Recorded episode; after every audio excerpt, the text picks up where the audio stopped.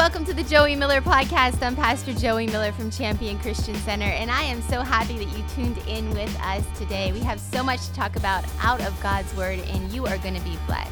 But let me just remind you before we jump in, don't forget to check out joiemiller.co for all sorts of resources from merch to Bible studies to podcast notes to blogs. You will be blessed. So check it out today. Don't forget to subscribe to this podcast. If you're enjoying it and you want to share it with a friend, a great way to let us know is to like it, to share it, and to subscribe. So make sure you do that as well. Well, let's get into the word what together. What we want to help an individual learn to do is distinguish what's motivating this behavior. Am I operating from a compulsive reaction in this moment, or am I joyfully responding to a need that I see in the world around me? So I'll stop there in case you have any questions um, before we move on to the others. No, I think this is so interesting. And, um, you know, a couple things, uh, even as you're talking about the different Enneagram types, I could see a little bit of myself in each one of them. Of course, you know, I've taken the test and you see what your majority is, but um, how many of these do you feel like crossover? And then within that, within the healthy line of motivation versus um, maybe the, the, I forget what you call it, a shadow or a, place of ego maybe um, how often do you feel like we need to keep that in check does it often bleed over or is it like hey when i get up and do my devotion that's my reset I'm walking with the Lord? Oh, I love this question. It this question usually comes out with my clients. They'll say, "Karissa, how long do I need to do this work for?" and I usually will say, "Well, the good news is, is you won't need to work with me for forever. Um, the goal is that I would help you learn and gain access to the tools that you need to begin to continue this work on your own." But I will speak for myself. This is lifelong work for me. I'm 11 years in to using this tool for my spiritual growth. It has been the most helpful tool for my own discipleship journey and spiritual journey. And every day, sometimes multiple times a day, I am reflecting on, you know, either in the moment or after a moment has passed, God, where was there an unhealthy type 3 motivation at work here. Um, and oftentimes you know for for me as a type 3 there's a very real awareness of how am i performing? Am i doing well? How are others seeing me in this moment? And so whether it's um, how I am behaving as a parent at a baseball game with my child, or how I'm handling a difficult conversation with an employee, the awareness of all like in the background of my mind how am i performing? Am i doing good? And some of that has really helped me to be successful and to operate in some very socially acceptable ways. There's also a sense of i want some freedom from that. And i have experienced some freedom from that where it's not it's not that i'm showing up and saying, This is who I am. Now everybody needs to deal with it because that is not a healthy uh, way of interacting and loving and serving people. But there is a place to go, God, help me to be more authentically who you have called and created me to be. And that's part of what growth looks like for me as an Enneagram 3. And so, what I will tell you is who I am today is healthier and freer than who I was a year ago and five years ago and 11 years ago.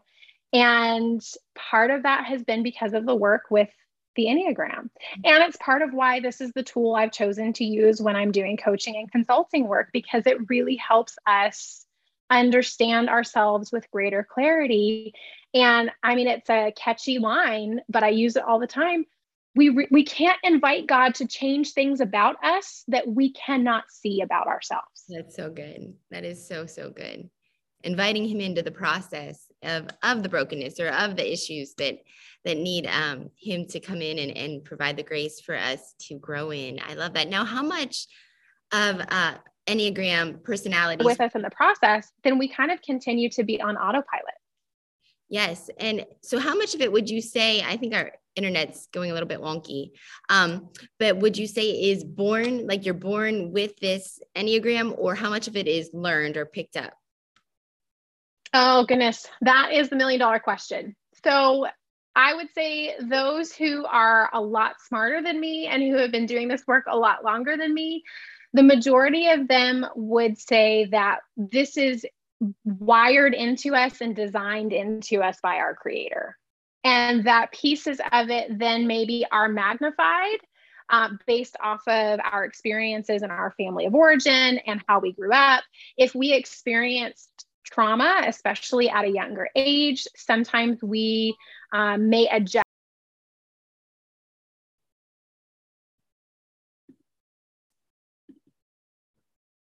Are you there? Yes, yeah, it cut out for just a second. Yes, okay, yeah, the unique way. I'm sorry, you were talking about how God made us.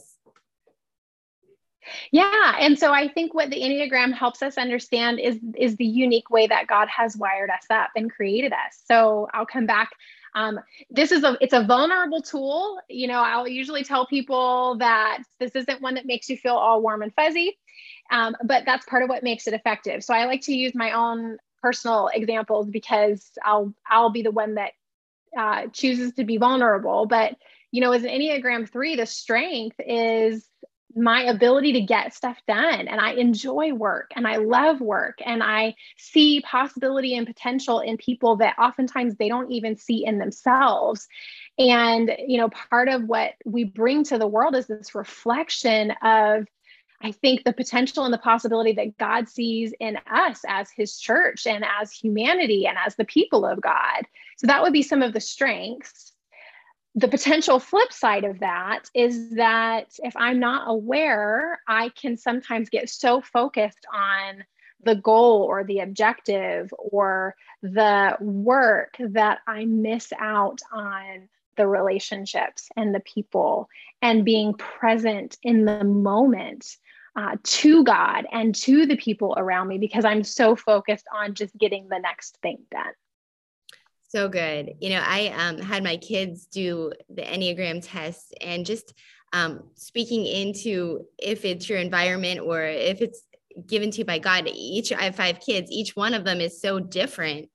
And it made me understand them uh, so much better because I think one of the greatest gifts that Enneagram did for me was for me to realize that not everybody sees life through the perspective, like you said, or the lens that I see it through.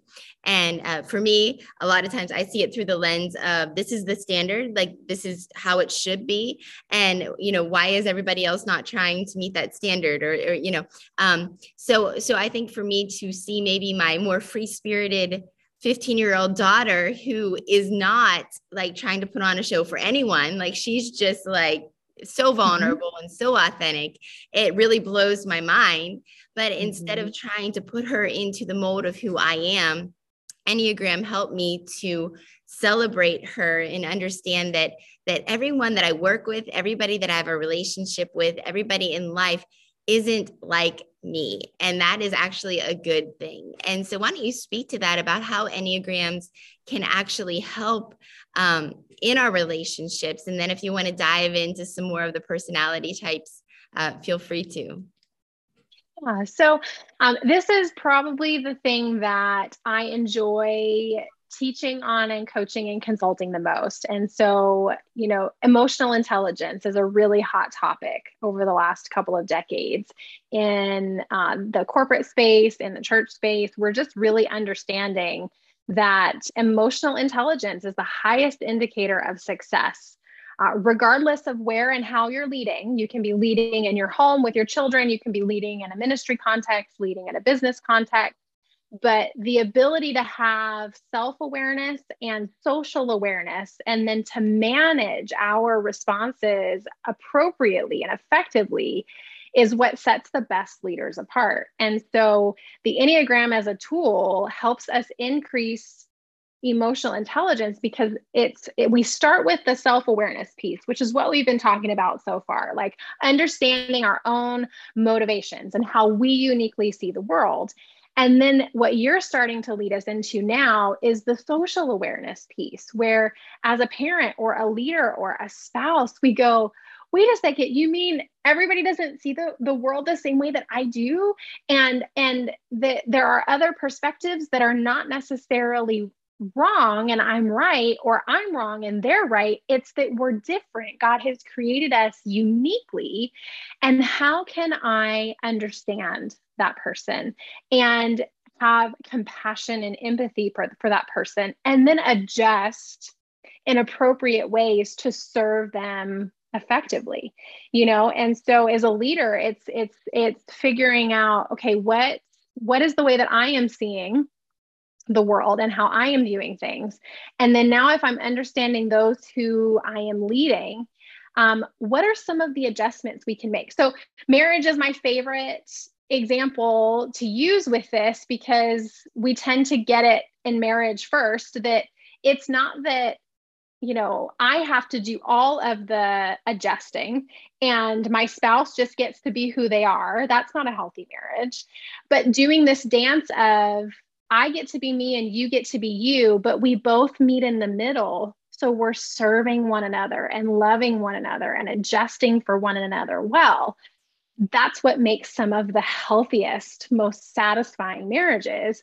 Well, that works in any relationship where there's some give and take. It's not you have to do everything my way as the leader, or you have to do everything my way as the child. It's how do I die a little bit to myself and adjust and serve you well. Doesn't mean that I'm not setting expectations, doesn't mean I'm not holding you account- accountable for actions and behavior and results and all the things, but the way we communicate, the way that we extend grace, the way that we navigate tough conversations, uh, the Enneagram provides a great map for how to do that well.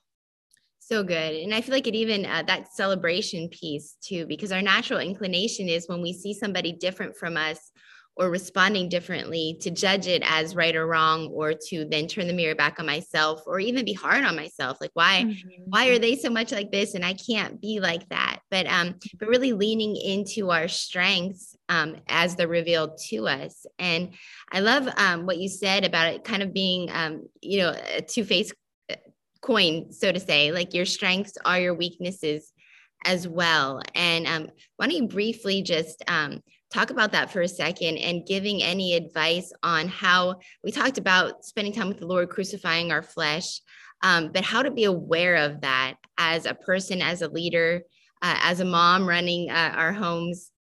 What, what advice would you give somebody?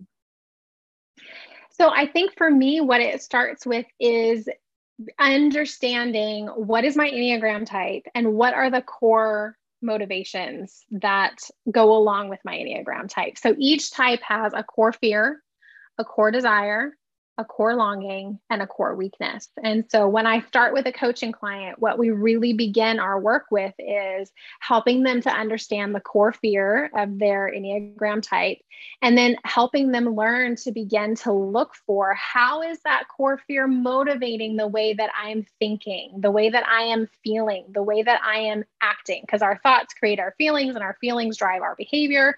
And so if we're zeroing in on that root cause, then that's what increases self-awareness and then we're able to then you know surrender that back to god and invite god into that place. Um, you know so for me as an enneagram 3 uh, the fear and these are just never this is not fun work. It's effective work. It's beautiful work but it feels brutal. But the core fear for me as a three is i am afraid of being exposed as or thought of as incompetent inefficient worthless.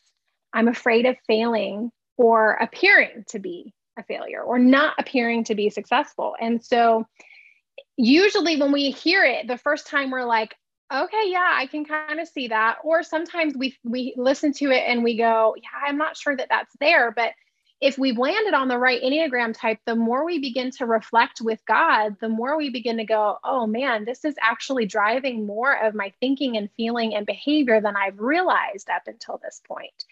And so if I begin to notice, you know, in the moments when, as a parent or as a leader, I have a level eight, nine, or 10 reaction to something, that afterwards I realized, yeah, that probably just needed like a level two or three response. You know, as humans, we all have those moments, right? Where th- something elicits a strong reaction in us, and we either, you know, uh, lose our temper or it's a sharp remark back or we just feel kind of activated in the moment and and we go with some reflection later like what was it about that that really irked me or really hurt my feelings if we spend some time reflecting on the core fear of our enneagram type there's usually some awareness in there that God has for us and an invitation from God to then turn to Him for what it is that we're really needing. And the core longing for each Enneagram type is the message that our heart most longs to hear. So it is the way that we uniquely are designed to be loved by God. And if we're lucky, we have people in our life that reflect that to us well, not perfectly, because we can only get that from God, but we maybe have had parents or a spouse or really close friends who reflected some of this message to us as much as humans can.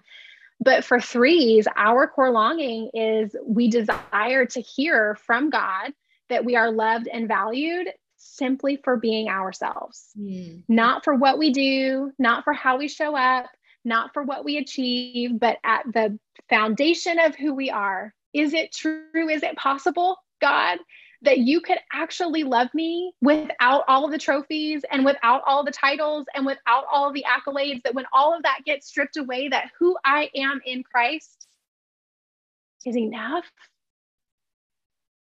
And learning to trust that that is true is life changing.